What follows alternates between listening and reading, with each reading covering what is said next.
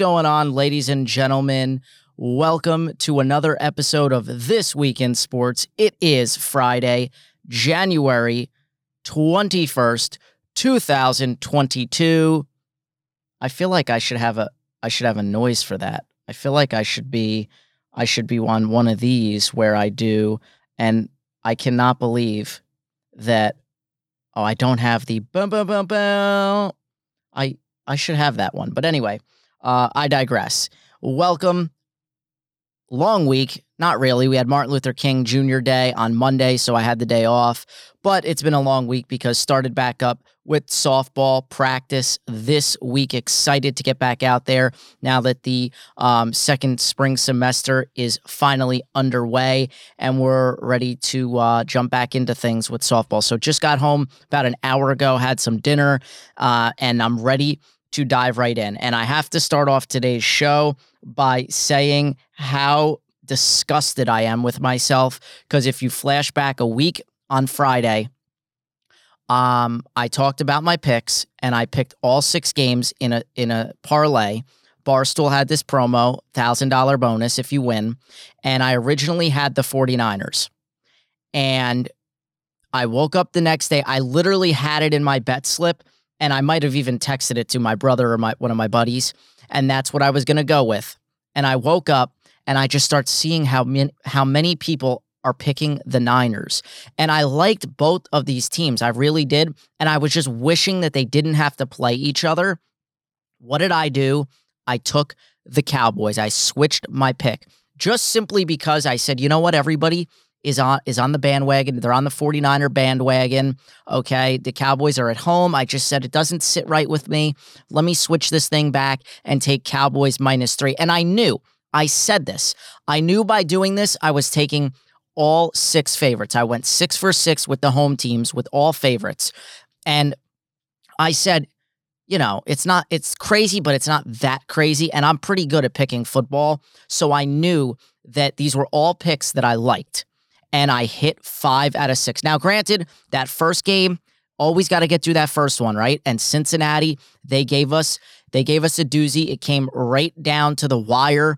Um, but you know that cowboy, I, am I'm, I'm gonna you know live to regret that for probably the rest of my life. I mean, not it's not life changing money, but you know, fifteen hundred dollars and granted a thousand would have been site credit, but I was confident I was going to take that thousand and probably bet it on the Super Bowl and take a spread or something on the Super Bowl game, or maybe take an over in one of the whatever I was going to do. I was going to bet it in one shot, more than likely. And now I'll never know. Now, luckily, um, I somewhat hedged my bet. I had a $14 free bet um, from a Nets Bulls game recently. And I was like, $14 free. Here we go. I'm making another parlay on DraftKings and I'm going to play this one a little bit safer. And in that one, I took every favorite minus two and a half. But then with the 49ers, I took the smart uh, decision. Actually, I took Chiefs minus nine and a half and everybody else minus two and a half. And then I took um, the 49ers plus seven and a half. So I turned a free bet into $147. So it wasn't a total loss. It's just 1500 sounds a hell of a lot better than $147.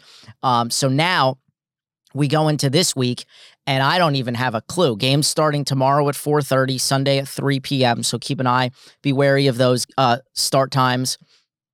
Two games on tomorrow, two games Sunday. And I, I honestly I'm torn. I will give my picks at the latter, the tail end uh, of the show, and I, and I'll break down my decision making behind that. But I want to dive right in, and I want to start with the Cowboys game because it was the one that hurt me the most. Okay, so let's jump into that. All right, the Cowboys were came into this game as three point favorites. I think maybe they were as high as three and a half. I got them at three. They're the home team. They're the three seed. They're playing you know, the six seeded uh, 49ers, all that good stuff. They're in Jerry World. This feels like their year to make some noise, right? Well, in typical Dallas fashion, they lose this game by six. Okay. Um, I was really hoping at the end they would score and then somehow Zuerlein would miss the extra point because he did miss six uh, extra points in the regular season. So he's not a shoe in to make that extra point. And then, granted, if it went to overtime, I would have needed the Cowboys to walk it off with a touchdown at the six points. Um, but you know, we, we can't all, you know, beggars can't be choosers. So that it, it ended up not even happening. But that was that's what goes through your mind. You're you're just trying to do the math and figure out what you need to win. That's called, you know, gambling. Uh, and you're praying it's like that 10% chance and whatnot. But I mean, can we not just disgusting that final play call and that that that that whole game was just disgusting if you're a Dallas fan. I, I cannot believe that they let that one slip through their fingers. It was out of hand really all game, but really that the, they were coming back. They had a chance. Um, I will just never understand. Literally, they lost the game because somebody in Dallas, okay, Kellen Moore maybe, they they claim that he calls the plays. Then I don't know why Mike McCarthy stands there with that sh- giant ass uh, play call sheet, that laminated sheet. Uh, it, it's asinine, but this is the play that lost the Cowboys the game, and you can hear, you can hear it in Tony Romo's voice, just the absolute incredulous, like he can't even believe. He thinks they're going to have enough time to spike it, and then he realizes, oh my God, they're going to lose. Dallas fans are, are going to be crushed. Listen. Francisco to get to the quarterback here. Prescott takes off running the football. Whoa, I don't think this is going to work out. It will. They'll be able to clock this. They were planning for it. It's or, down, down. Oh, my gosh. Oh, the official gets in the way. The game's oh, over. Gosh. The game is over. Oh, he did. Oh, they're going to look at this. It's it's going to be over because the umpire has to touch the ball. Of course, that's ridiculous for a game to end like that, Jim. Wow, I am livid if I'm a Cowboy fan and if I'm a Niner That's fan. the end of the game. The yeah. game is over. The game is over, and San Francisco. Uh, yeah, that's it. The game is over. They didn't even have to review it. That's how obvious it was that they didn't get this off. And everybody by now has seen it. Dak runs a quarterback draw and he runs 10, 15, whatever yards. It was over 10. And he slides down. They get up. Instead of finding the ref and handing the ref the ball, because the umpire has to touch the ball before they can snap it, Dak hands it to his center, who was it, Travis Frederick? I don't even know. And they the umpire has to run in. He runs into Dak. He can't touch the ball in time. By the da- time Dak snaps it, the game is over. Clock hit zero when he spiked it. It was over and done with. Game over. And I will never, never, I will stand here and tell you for as long as I live, I will never understand that play calling ever, ever. Um, I didn't really get to hear their explanation, Mike McCarthy's explanation, or even Kellen Moore or whoever that that was a part of that. And I don't really care to hear their explanation because it means nothing. And excuses are like, you know, a holes. Everybody has them. Okay, and that was uh, that that was absolutely. It was irresponsible. It was pathetic. It, we're talking about a team of veterans, okay? And you let this happen. Mike McCarthy is a Super Bowl winning head coach. I've never liked him personally, but that's that's neither here nor there. And they let this happen. Here's what I will tell you. This is just plain and simple. As a coach, I know myself. A lot of times I watch these these professional coaches and they they find themselves in a hole and they get themselves in trouble because what they do is something I like to call overmanage. Okay. And that's exactly what happened here. What did the Cowboys do with 18 seconds left on the previous play? You want to know what the Cowboys did with 18 seconds left on the previous play? They threw a nine yard pass to Dalton Schultz, who got out of bounds. Okay. And guess how much time came off the, the clock? Four seconds. That's it. Four seconds came off the clock. That is it. Why in God's name did the Cowboys not just run that play again or a similar play just like it? That's all they had to do. Running, because if they ran another nine yard play, that would have put them, okay, that would have put them with about 10 seconds left and two shots to get to the end zone from about, I don't know, what the 35 or, or so, the 30 yard line, whatever it was two plays from the with 10 seconds left if they ran a play similar to the one that they ran the previous play. Two plays. Well, last time I checked, if Dak ran that QB draw like they wanted to and uh, enough, you know, essentially got it and they were able to spike the ball and they were successful and had like one second left on the clock, they would get one final play to throw the ball to the end zone. I'm no math genius. I was not very good in math whatsoever in high school or college for that matter. But guess what? Last time I checked, two is still better than one.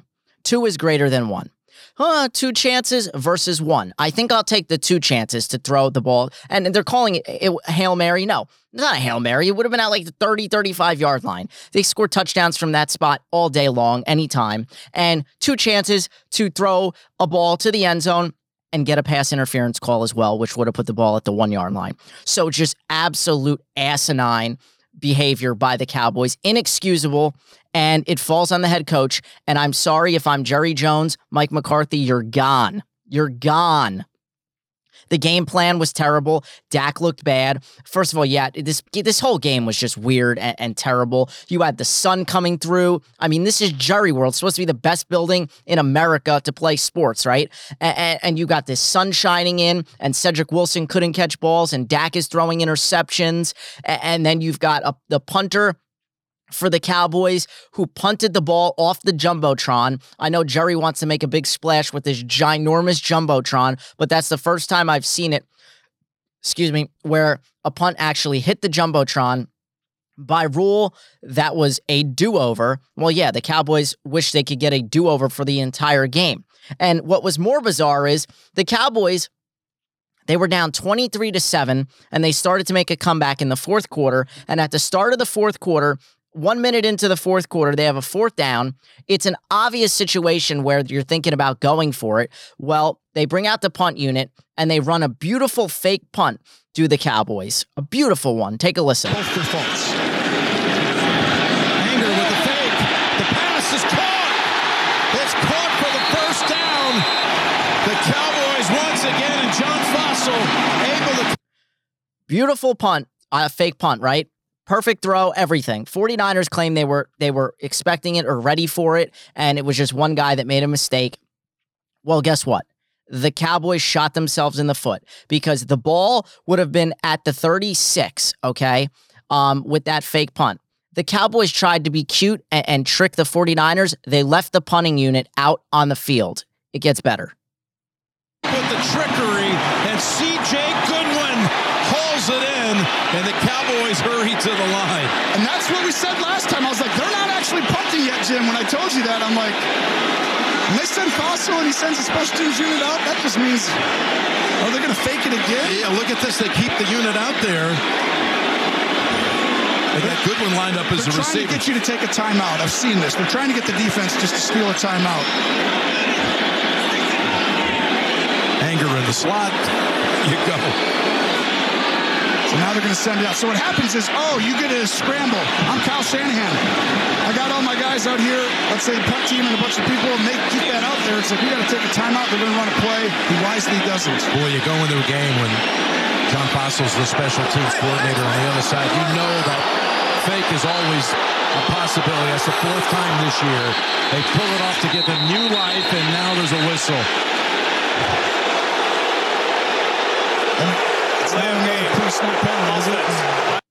Delay of game. They tried to get cute. They brought, they then sprinted the punting unit off, brought the offense back out. They should have had a play ready. Dak got into the shotgun with seven seconds left. Um, and of course, of course, the Cowboys get a delay of game penalty before they could get the snap off, back them up five yards. And guess what? Three plays later, they punt. Waste of a fake punt. When you do a fake punt like that or, or execute a fake punt, you have got and I mean, you have got to score points off of that, especially when you're losing by two scores and, you know, a two point conversion, two touchdowns and a two point conversion. Just it, it, it, it's ridiculous. And, and back to Mike McCarthy, this this whole thing is on him as the head coach, obviously, right? But here's the deal with Mike McCarthy. Um, I'm actually surprised Jerry Jones. Um, he he does stay loyal to a fault to his coaches. Um, but he's he has he has voiced his pleasure with McCarthy, claims he's going to be back. Mike McCarthy would have been gone, gone As soon as this game ended, Mike McCarthy, well, maybe the next day, want to sleep on it, you're emotional. Mike McCarthy would have been gone. The Cowboys have themselves a Mike McCarthy problem. I was so scared when the Jets were looking for a coach that they were going to hire Mike McCarthy. I really was. I was very scared. Um, he won a Super Bowl with the Packers in what, 2011, I think, right? But guess what? He had Aaron Rodgers as his quarterback for 12 years if I had Rod- Rodgers for 12 years, I could definitely win one Super Bowl and maybe even two or three. So it's just he's not a good coach. He's not the guy. He's yeah, he's an old school, you know, gr- a gritty guy. Grew up in the great state of Pennsylvania where they churn football, right? Where like Pennsylvania is like Texas. They just breed football. Like Friday nights, they shut down town, small towns, and it's everybody's at, at the local high school. Friday night lights, right? That's the type of guy McCarthy is. But the game seemingly is passing him by. Uh, he's bad with his time management. Uh, he's just he he doesn't he doesn't have it, man. I'm sorry. I just I'm not buying it. I'm sure the Dallas fans are not buying it. I would love to have been in Dallas and listen to sports talk radio there and see what they have to say. But here's the thing. Here's the problem with Dallas. This was it. That's how I feel. This was their year. Dak played great football all year. They they did what they had to do. They got the three seed. That's a huge accomplishment, right? I think they went undefeated in the division. They really had a had a good year. It's only going to go downhill from here, right? Why? I'll tell you exactly why. You see this all the time. Defensive coordinator Dan Quinn, former uh, head coach with the Falcons, took the Falcons to a Super Bowl. He is in line to get a head coaching job, possibly Denver. Offensive coordinator and former Cowboy quarterback Kellen Moore is a really hot commodity right now as a head coaching candidate. Both of those guys are likely gone next year. And then you're bringing in two new coordinators. Dan Quinn, to me, would be my coordinator of the year. More than likely, he's the best coordinator in the entire NFL this year for what he did with that Cowboy defense. I'm not even joking. That Cowboy defense was unbelievable. You could argue Steve Spagnuolo with the way he turned around that that uh, Kansas City Chiefs defense and maybe some you know offense coordinators and whatnot out there, but my goodness, what Dan Quinn did with that defense, he's getting a head job. If I had to guess, it would be Denver, but I, I if not, I believe he will get one of the opening jobs. And Kellen Moore, maybe not. He's still a little young. He might not get one this round. Um, but for Cowboys' sake, I hope that he doesn't because if he comes back, uh, they could use him. But we see this all the time. You you you you forget how important those coordinators are, and losing them really really takes a toll on this team. So I don't think they're going to have as good a year next year, and, and that's that's scary. So um, if they're both gone, forget it. And here's a quick here's a quick note. Since the Cowboys last won uh the uh last won the Super Bowl, 22 teams have more playoff wins than the Cowboys, including, are you ready for this? The Jets and Jaguars. Oh my God. And Colin Kaepernick, yeah, he has the same number of playoff wins as the Cowboys since 1996. We move on. The other two games on Sunday didn't really live up to much. Uh, the Bucks really beat up on the Eagles. That spread was eight and a half, so I was starting to get a little nervous towards the end, but they still won by 16. I was waiting for that possible backdoor cover where where they get it to eight and I lose by a half point, but that did not happen. Uh, Jalen Hurts really uh, showed his weaknesses. He's still a young quarterback, threw a couple late balls, got picked off, just trying to do too much. Uh, so that one, 31 15, Brady gets it done. And of course, the Chiefs routing the Steelers 42 to 21 in what was likely Big Ben's final game. Like I said, I had the Chiefs minus nine and a half in that one. The original spread was 12 and a half. Anybody out there see that poor guy that lost $300 because he bet the Steel he bet 150 on the Steelers at plus 20 and a half. When the Steelers were getting smoked, he decided I'm going to bet 150 on the Chiefs minus 21 and a half. The Chiefs won by exactly 21. He was out $300 because he missed either bet by half a point. And that, ladies and gentlemen, is sports betting in a nutshell. All right, let's back it up. Let's revert back and talk about Saturday. I wanted to start with that Cowboys game, so let's let's reverse it and and talk that Bengals and Raiders game. Now, this was a wild ending. This was the most exciting way to start the the, the wild card playoff uh, weekend the Bengals finally they can exhale. They can get that take that weight off of their chest. Zac Taylor is was probably doing a dance and singing in the shower after this game because it's just a huge relief off off of his shoulders and off of the city of Cincinnati. They get their first playoff win since 1991. That deserves some um, applause. So congratulations to uh, Zac Taylor, City of Cincinnati, Joe Burrow, Ja'Marr Chase, Joe Mixon, uh, Tee Higgins, all of those guys, Sam Hubbard, all those Bengals fans, those in the trenches guys, the guys that have been there for years that could never win a playoff game. Okay. So congrats to them. But this one did come down to the wire. Spread in this one was six. Uh, the Bengals were up by seven. The Raiders were driving and they were looking pretty good. And then it came down to one final fourth and goal play. Season on the line, Derek Carr playing in his first playoff game, everything he's overcome in his career and that the Raiders have overcome this season. And this is what Derek Carr does on the final play. The season comes down to this. It is Carr end zone. Intercepted. Germaine Pratt has it for the first time in 31 years, Cincinnati, your Bengals have won a playoff game. Okay, fourth and goal. Mike Tirico said he threw it to the end zone, but guess what? He did not throw it to the end zone. I've never actually played football, you know, you know, uh, organized football in my life, and I've never coached football. I've only ever played football in Madden. Okay, you know, I've played with my friends and stuff, but that doesn't count.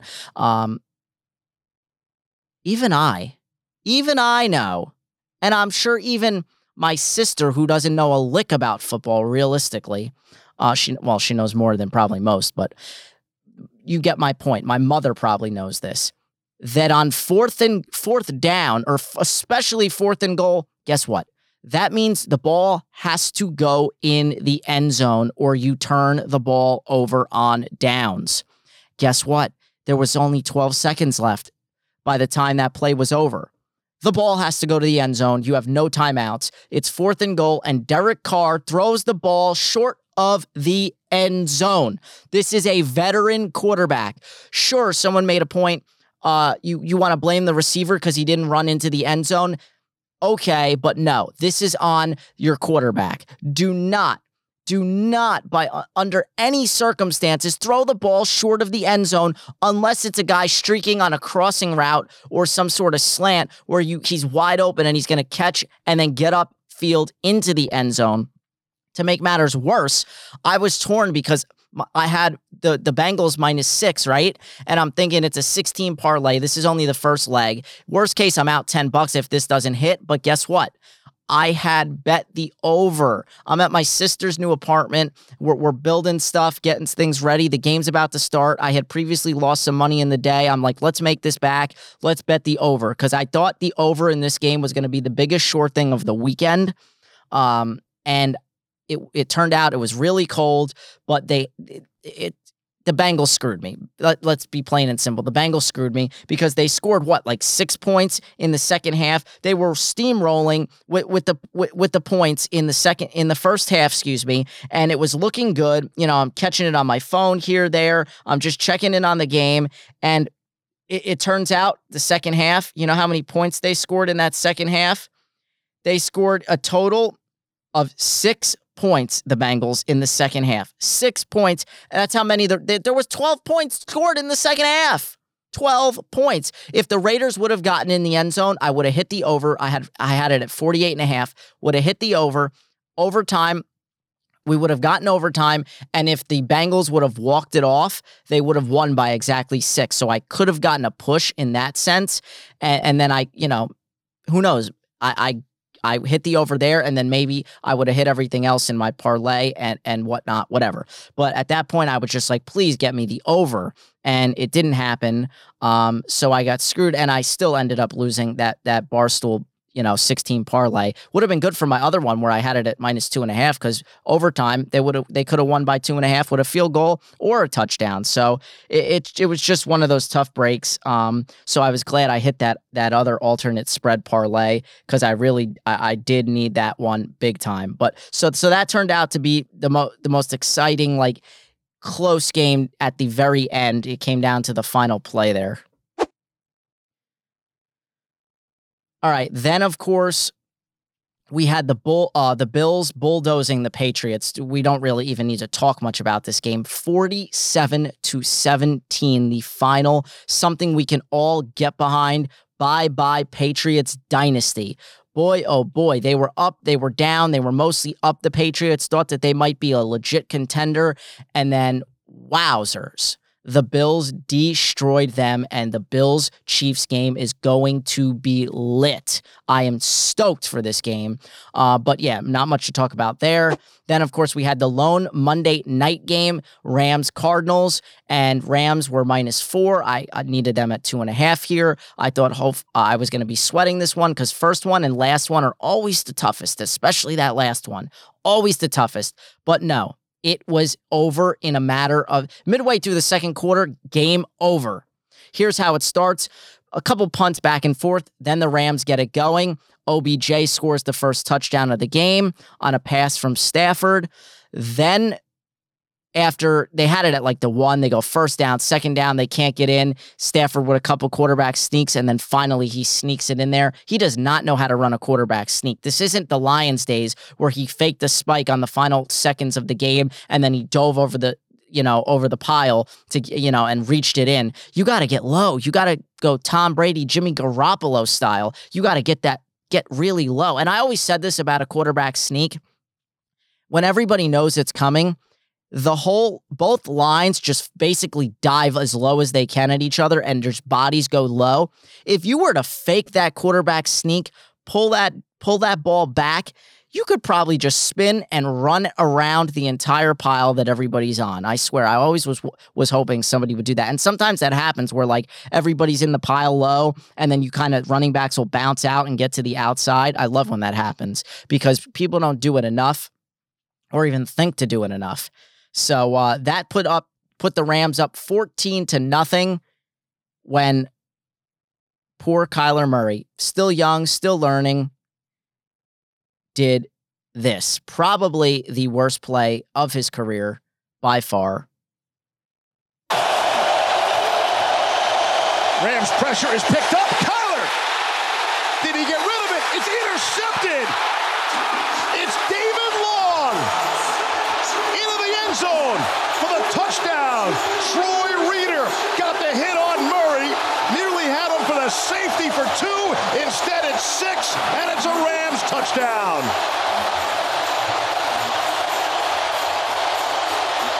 You just have to know the situation in the game. Troy Reeder's going to come on a pressure. Edmonds is going to try to block him. You can't hold the ball if you're Kyler Murray. You're standing in your own end zone. You can't pump it like that, and then you absolutely can't do that. And what you that effectively ended the game. That put the Rams up 21 to nothing. Quick nugget on that the shortest interception returned for a touchdown in NFL playoff history, three yard interception return. You have to take the safety there. It's a young guy trying to do too much, trying to avoid giving up any points. And instead of giving up the two, which would have made it 16 nothing and still manageable, that made it 21 to nothing. They would go into the half with that score. And coming out of the half, the Rams received the kick, the second half kickoff. Just it was bad all around for for Arizona. And OBJ did this right out of the half. They didn't waste any time. talking about that. Here's Odell Beckham Jr. He wants to throw it. Got a man down the sideline. It's Cam Akers. And the Rams aren't done yet with some razzle dazzle Hollywood style. Gain of 40. OBJ to Akers, the longest play of the night. Well, here's Akers in the backfield, and he's just going to release after this ball. Got to make sure that's thrown backwards. That's the last play. But that ball has to be thrown backwards. So great play call. They throw the screen backwards to OBJ, and then he throws it to a streaking Cam Akers down the sideline. And can I tell you, Cam Akers looked absolutely phenomenal in this game. He was a difference maker. What a marvelous story. This man tore his Achilles like six months ago, and he was back out there on the football field f- for the playoffs just when the Rams needed him uh, to give them that boost at running back. They're a dangerous, dangerous team, and um, I'm still thinking about who I'm picking for that game. But uh, Matthew Stafford and the Rams, they would go on to win this game 34 to 11. They scored just a mere two plays later after that 40 yard bomb by OBJ to uh, uh, Stafford to Kupp for the touchdown. They win the game 34 to 11. Stafford securing his first, finally, his first uh, playoff win in his career. He had previously been 0 for 3 with the Lions in 12 seasons. His he had a career 323 passing touchdowns, the most by any quarterback without a playoff win. All right, let's stick with football. The Raiders fired Mike Mayock on Monday, so they didn't waste much time after getting bounced from the playoffs. Listen, I thought it was a little surprising at first just because of the job that they have done to be able to make the playoffs with interim interim head coach after the firing of Gruden and just player after player getting busted with the law, but the more I thought about it, I, I started to realize Mayock w- was Gruden's guy. He really didn't contribute too much. Jon Gruden really had full autonomy um, w- with personnel decisions and all of that stuff with the draft. So he was just a de facto general manager, but he really didn't do too much. He they brought in Antonio Brown a couple years ago. That turned out to be a disaster. Remember that with Hard Knocks and whatnot. So yeah, uh, Mike Mayock fired. All right. Um, we're going to switch things up. I want to talk about uh, the best tennis player, male tennis player in the world. That, of course, being Novak Djokovic, um, who is now in danger of missing the French Open in May. If you don't re- uh, already know, he he's been ousted from Australia. They may possibly ban him for three years from a tournament and a country in which he has won nine times. They're just depriving us of the best tennis player on the planet. I don't know how that helps anybody, but French parliament now has passed a law requiring vaccination for anyone attending stadiums, theaters, or lounges, and the French sports ministry confirmed Monday that no exemptions will be made. Let me ask you you you this. I'm going to pose it's like a hypothetical. What does it matter that Djokovic is unvaccinated? Okay? Last year, and in 2020, when we had sports, these players were just getting tested because there wasn't a vaccine. Now, all of a sudden, there's a vaccine that theoretically does not work because everybody that I hear about that is getting COVID is vaccinated. Okay, these breakthrough cases in sports, um, it's happening all the time.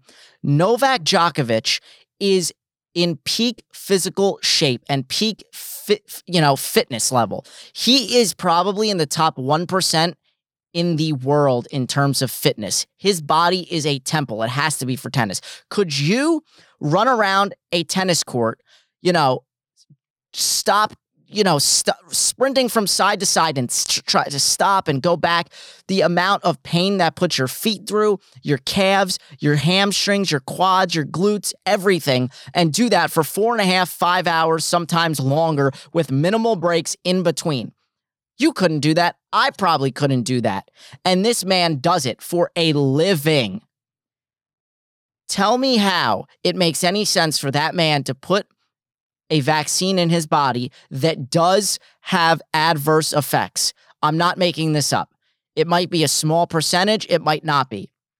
Okay, I've heard stories left, right, and center of people getting myocarditis, which is an enlarged heart, after getting their second or their booster shot. I'm hearing of children that are getting myocarditis, whatever. It might be, you know, minimal, or you say, well, it's not that many people, or it's one in a thousand, whatever the case may be if Novak Djokovic were to get myocarditis for taking a vaccine, his career could be over. Now, let's say he gets COVID because he's in peak physical shape, because he's not, he has zero comorbidities, because he's not 350 pounds and eats cheeseburgers every day at lunch, he's going to be fine. He's not going to die of COVID. I can guarantee you that. I'm not a doctor, I'm not a professional, a me- medical professional, but I can almost guarantee that Oh, yeah, wait, that's right. I can guarantee it because Novak Djokovic did, in fact, have COVID. He already had it, I think, in December. I thought he had it way before. Um, but I read earlier today, early in December, he had COVID, which means he has natural immunity. And whether he had symptoms or not, he's clearly fine enough that he can play tennis and trying to get into the tournament and he he was given an initial exemption in Australia because he had just had COVID and they know the science tells you that you have immunity. It's just so asinine to me that these players are not able to play now when COVID isn't as bad versus a year or two ago when there was no vaccine and they were just getting tested and everybody was getting COVID. It's so ass backwards. And that's why these governments, it is such a scam, in my opinion. And I'm not talking, you know, I'm not on one side or the other for or against the vaccine but it's just it seems to me that it is so freaking sketchy that they don't want to give treatments for covid and they just want to push you to get the vaccine. When nobody wants to talk about the comorbidities people are dying from comorbidities. I have family that work in hospitals and they are telling me this is not fake news. It is fact that these hospitals get certain reimbursements for marking on death certificates when someone dies of COVID. Okay. So it's there. And then you have this, you know, you have people that are getting, you know, family members. If your family member dies of COVID, you get a huge kickback as well. Uh, so I'm telling you, this, it, this makes no sense. Somebody like Novak Djokovic should not have to get vaccinated to play. And if you want to talk about him spreading it to somebody else, well, guess what? That's why you can get vaccinated and you can wear your mask if you're around him. Because if those things work, then theoretically, you shouldn't get COVID. But guess what? They don't work. And it's been proven that they don't work. So, take that for what it's worth. If you think it works and it's your mind playing tricks on you to say you feel safe by wearing the mask and whatnot, fine. That's that's totally cool. Uh, that I'm all for that. I'm all for wearing the masks and whatnot. Not outside, absolutely not outside.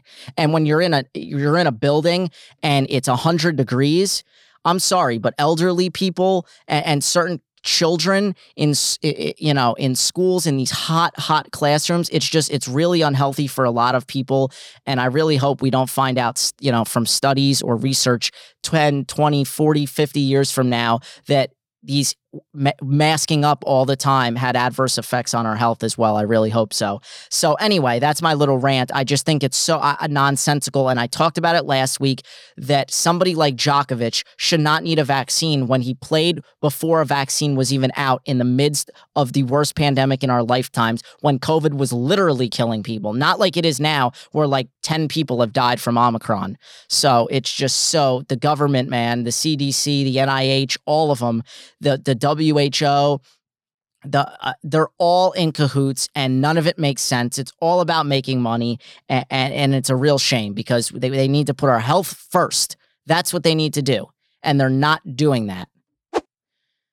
Okay, let's get to the NBA. I want to talk some NBA news, some some tough times hitting my Brooklyn Nets. And this was always the concern when you added this big three of Kyrie Irving, Kevin Durant, and James Harden. If you didn't see on Saturday night, the Nets were playing the Pelicans. One of the players on the Pelicans was driving hard to the basket, like kind of out of control. He pushed Bruce Brown like backwards because Bruce Brown was like trying to practically backpedaling, trying to defend him. And Bruce Brown kind of fell back into Kevin Durant's leg, which hyperextended his knee. It is a sprained MCL for Kevin Durant, who will now miss four to six weeks. They're going to be cautious here. I wouldn't expect him back um, on the early end of that time frame, probably closer to six weeks. It's definitely the end of KD's MVP chances. It's a big blow to the Nets, who are already slipping in that Eastern Conference. They're, they had the top spot. They lost it to the Bulls. Now they lost the second slot to the Miami Heat. So they're they're barely in third in the East right now, uh, but they're on a you know back end of a road nice road trip. So they get they've got Kyrie Irving to, to fill that void a little bit. Um, they had a gritty win against the Wizards the other night, one one nineteen to one eighteen. They just got LA back, LaMarcus Aldridge, who put up big numbers in that game with twenty 27 points, and they should. I'm hoping they can get they can get Claxton back soon, and I'm really hoping that Joe Harris can come back um, in the next couple of weeks. I know they said he's still further away; he hasn't started practicing really yet, but they really need to get Joe Harris back because he's a, a decent defender.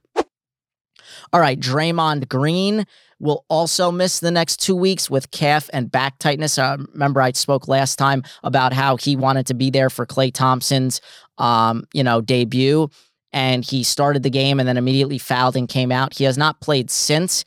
And so they're going to be careful with him and just rest him for the next couple of weeks as well. And they're in the midst of a big slide, just five and six this month. They had a brutal loss last night.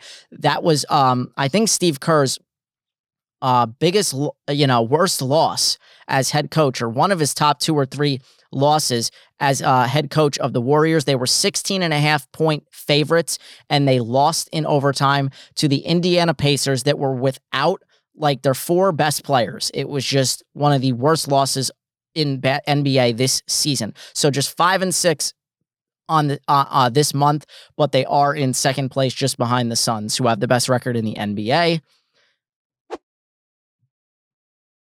Little college hoops uh, for you. Florida State beat Duke, number six Duke, 79 76 in overtime on Tuesday. That was the 13th straight overtime win for Florida State, a Division One record and Leonard Hamilton had his 55th win. Very underrated, Leonard ha- Hamilton. 55th win against AP top 25 teams when unranked. That is the most by any coach during the AP poll era, which began in ni- the 1948 49 season. He passed Bobby Knight, who had 54. That's elite company right there. And then one more crazy stat. I just told my dad this at the dinner table. Tom Brady is now older than all remaining opposing coaches in the NFC. He is 44 years old, quarterbacking the Tampa Bay Buccaneers. The team that he will play, the Los An- uh, the yeah the Los Angeles Rams head coach Sean McVay, just 35 years old. He's nine years older than Sean McVay. He he is two years older than Kyle Shanahan, head coach of the 49ers, and two years older than Matt LaFleur of the Green Bay Packers. And the final thing with those three, McVay, Shanahan, and LaFleur, they were both on the Washington Redskins staff. What was it back in 2013? Um, right before Jay Gruden um, got the job with Washington. Um, right.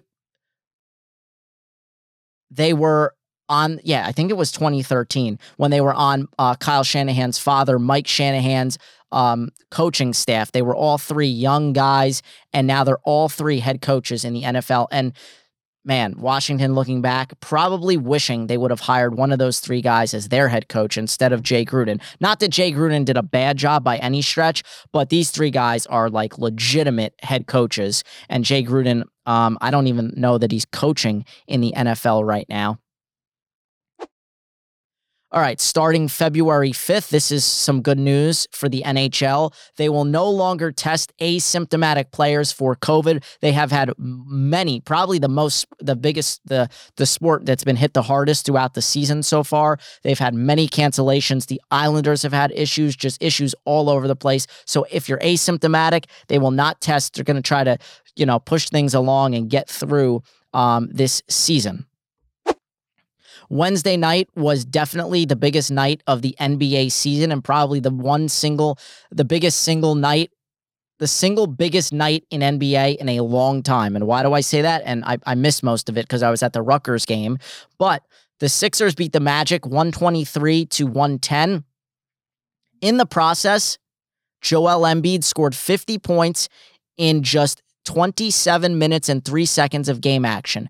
That is the fewest minutes played in a 50 point, 10 rebound game in the shot clock era. That is since 1954 1955 oh season. Then you had the Nuggets beating the Clippers in overtime, 130 to 128. The reigning MVP, Nick, uh, in, in Nikola jo- uh, Jokic, tried to one up Joel Embiid with a 49 point triple double. 49 point triple double. Jokic is now quietly averaging 25.3 points, 13.9 rebounds, and 7.4 assists a game for the 23 and 20 Nuggets. I haven't heard his name really mentioned much all year in terms uh, uh of MVP. Uh, you know, he could win this again. The numbers he's putting up. He has now recorded a triple double and 55% shooting in three straight games. Oh my God. The only other player with a longer streak in NBA history, the great Wilt Chamberlain, who had a six game run in 1968. On Wednesday alone, this is what we saw in the NBA 26 25 point games, tied for the most on any day in NBA history. 15 30 point games, tied for the most on any day in NBA history. And eight 30 point double doubles, tied for the most on any day in NBA history. We're now just 25 days from the start of spring training and 70 from opening day. But with the lockout ongoing, those dates feel mundane at best. There is really no end in sight. Neither side is close to terms. Rob Manfred, one of the worst commissioners that baseball has ever seen, is looking worse and worse with each passing day. I have no hope that this will end anytime soon. And it's up to Rob Manfred to figure it out and bring these sides together. So baseball is waning and it is holding on by a thread right now. I'm just praying that something gets figured out. Um, that somebody has their come to Jesus moment and and we get baseball when we should. Well, I'm beating a dead a dead horse here, but it's another day. Some more transfer portal news. Georgia quarterback JT Daniels transferring yet again. He originally transferred in from USC thinking it was going to be a breeze. He would steal the starting job from uh, junior college transfer and five foot nine quarterback Stetson Bennett. That lasted all of about two games until Stetson Bennett went on to win a national championship and decided, yeah, I'm going to come back to Georgia for another season. Well, JT Daniels said, shit, now I've got to transfer. And also transferring will be Jermaine Burton, wide receiver Jermaine Burton, joining Daniels in the portal. Word on the street Lane Kiffin, not wasting any time, flew into Athens to discuss a package deal with both players, trying to lure them to uh, Ole Miss. All right, I see you, Lane. And this is what it's turned into. I'm this is absolutely what it has turned into with this transfer portal. It's just shenanigans left, right, and center. Now it's out in the open and not behind closed doors w- with shady phone calls and handshake deals. Um, Rutgers as well is dealing with with transfer portal issues. They have 30 offensive linemen currently, and their starting left tackle, who also caught two touchdowns over the last couple of years, decided, I'm out of here because there's 30 offensive linemen. It's just insane. Uh, speaking of Rutgers, I was at their basketball game. That, if you want to call it a basketball game, they played Iowa the other night and uh, decided to leave at halftime when the score was a whopping 24 to 21 in favor of Iowa. It was a defensive clinic, but it was also an offensive nightmare. If you like offense, this was not the game for you. Go watch a soccer match. There'd be more scoring than what we saw in this game. Um, but this had intrigue. Keegan Murray came into this game for Iowa as the leading scorer in the country, averaging just over 23, 24 points. Rutgers held him to just 13 points. He had nine in the first half, just four in the second half. He did have a double double, but all for nothing. Rutgers did play a tough, tough, gritty, hard nosed defensive contest. Um, they held a team that came in averaging 86 a game, the best offensive uh, team in the Big Ten, which is saying a lot and held them to just 46 points on 28% shooting, their best defensive uh, game in Big Ten history. Iowa also went over nine and a half minutes from the 1340 mark on without a field goal, going 0 for 10. The only problem with that was Rutgers went 1 for 14 in that same stretch. The game was so bad that it actually turned out to be good. The like I said, the halftime score was it was a three point game, and it came down to the very last play. Rutgers in a tie game, they were holding for one final possession when the ref called one of the most bizarre ticky tack fouls on Keegan uh, Murray that I have ever seen. It was such a bad call. There was barely any contact. And Ron Harper Jr., double bonus, goes to the line, knocks down both free throws. Iowa has to go full court with like 1.5 seconds left. They got a clean look, but uh, came up with an air ball, not even close. And Rutgers wins 48 46 to move to 5 and 2 in the Big Ten. That is like fourth or fifth right now in the Big Ten, behind nothing but just ranked teams. They get a favorable schedule. Minnesota, who had their Penn State game canceled on Wednesday because of COVID issues, will now play Rutgers tomorrow. Let's see if if they can't get all their players back, this should be a, a favorable game for Rutgers. They get Northwestern and then um, another easy easy team as well that towards the bottom of the Big Ten. Oh, Maryland again as well. So uh, it, it should be, hey, Rutgers can make moves here. This is the time they have to do it to to pad that resume and, and get into the tournament for the second year in a row after a 29 year drought. Um, so yeah, I'm I'm excited for for Rutgers basketball. Uh, after a slow start, they're now 11 and six. All right, let's let's get back to football. Uh, you've got the Bengals at Titans tomorrow at 4:30 on CBS. This is probably the hardest game to bet on. I really don't know what to do. It's not the hardest game, um, but I just don't know what to make of either of these teams.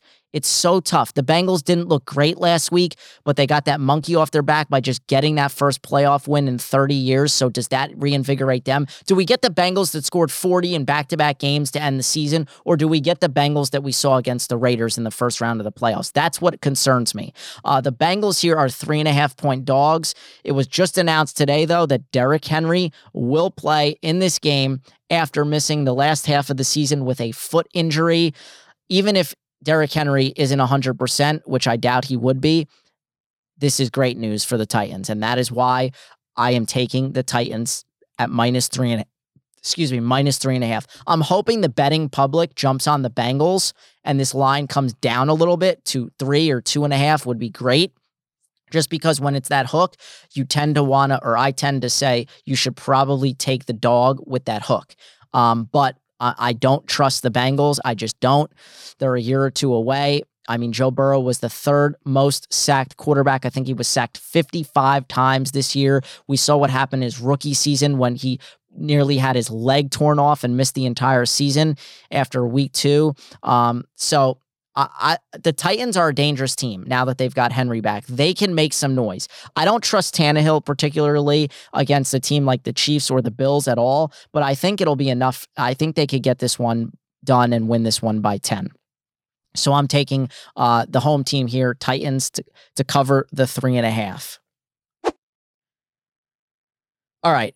Now, the second game we have to keep in mind um, would be Aaron Rodgers, the Green Bay Packers, hosting the 49ers. Now, in the first round of the playoffs, the 49ers were the only road team, the only underdog to win.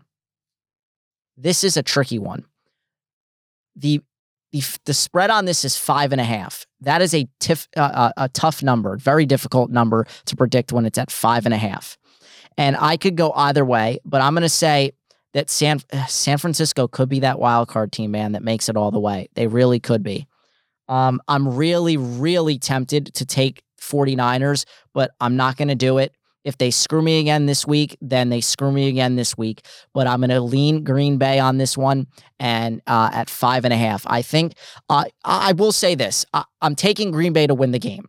They may not cover because five and a half is just a weird number, but they I will I I'm confident that Green Bay wins this game. So take that for what it's worth.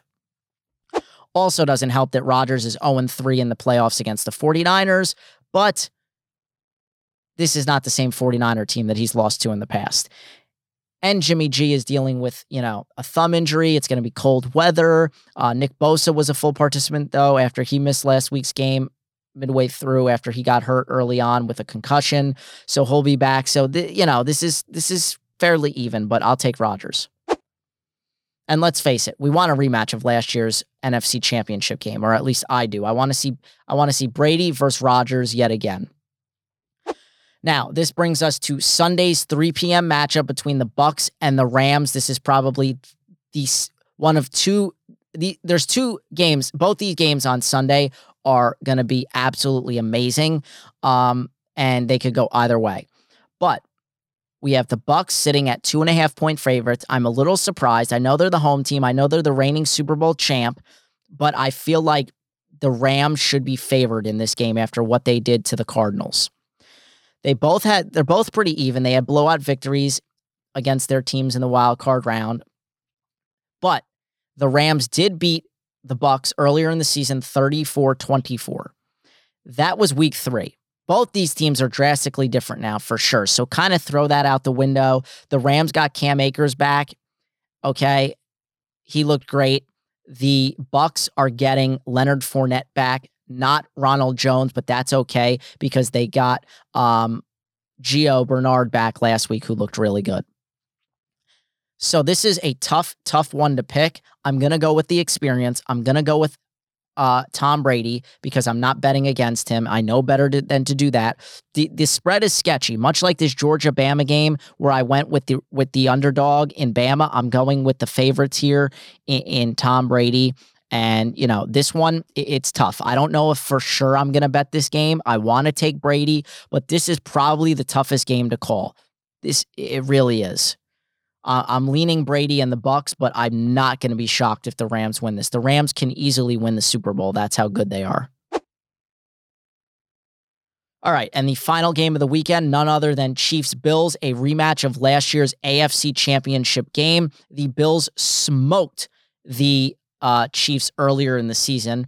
And again, that was before the, this defense for the Chiefs turned it completely around. So wipe that one away. That doesn't, excuse me, really count. Uh, the Chiefs, this line keeps coming down. Chiefs two point favorites at home. I'm super torn on this game. Um, my heart says the Bills.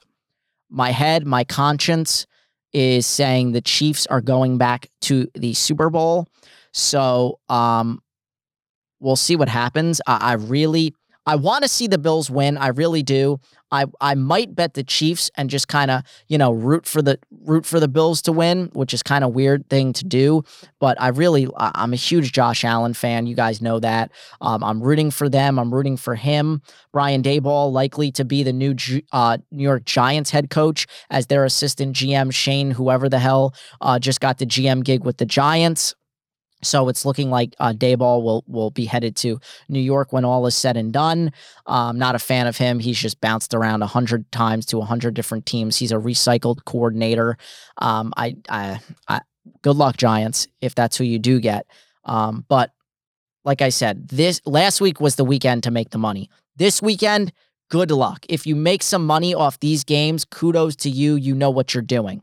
I will be up to the last minute trying to figure stuff out. I think the only surefire bet, and I, you know, I bit myself last week by saying this: take the over in the Bucks Rams game, and take the over in this final game, Chiefs and Bills. Now, keep in mind, double check the weather because I never friggin' check the weather. And it, when it's super cold out, some sometimes you know if it's snowing in Kansas City or something, just keep an eye out for that. All right, uh, that's all I've got to say. Those are my picks.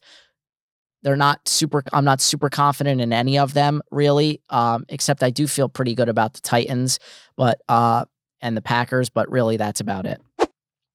All right. In other news, Kevin Ollie former UConn head coach, won his case against the team, his lawsuit against the school, the University of Connecticut.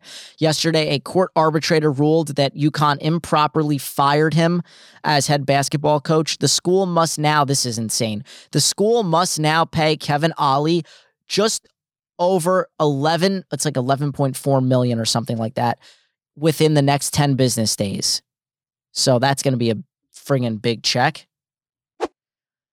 And then we had another college uh, basketball coach, former NBA legend himself, Penny Hardaway.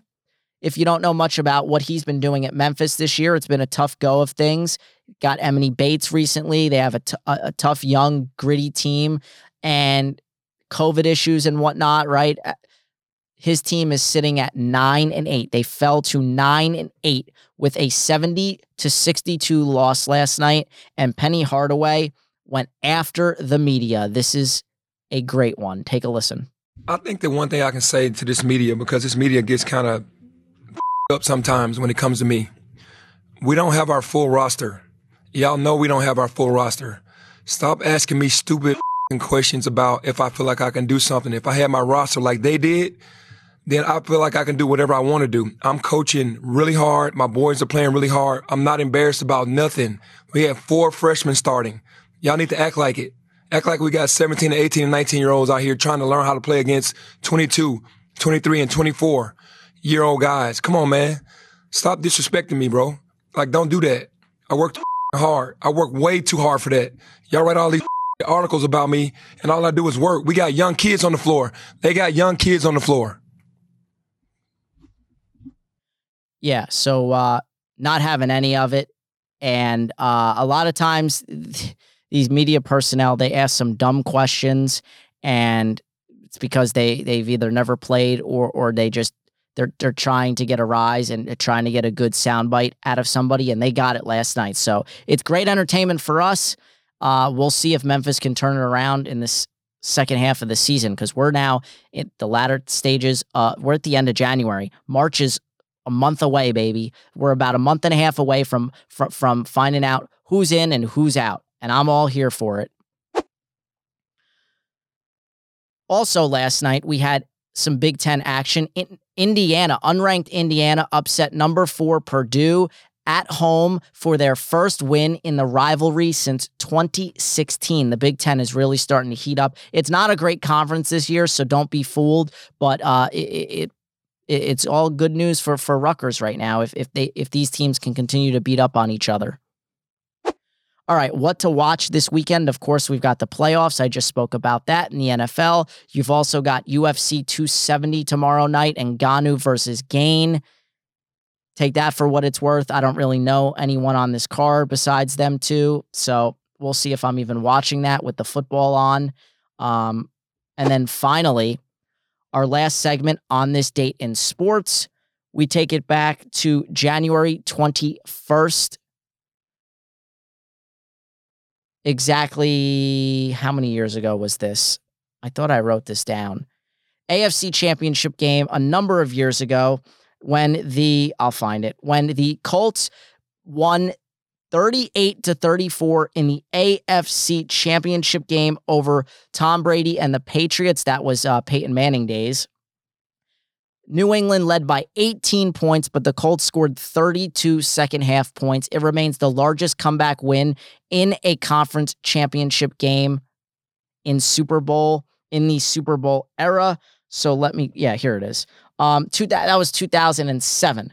Was that that must have been the year the Colts was that the year the Colts won the Super Bowl over the Bears? Maybe it was. Um, either way, that's going to wrap this thing up, guys. Good luck for anyone betting these games.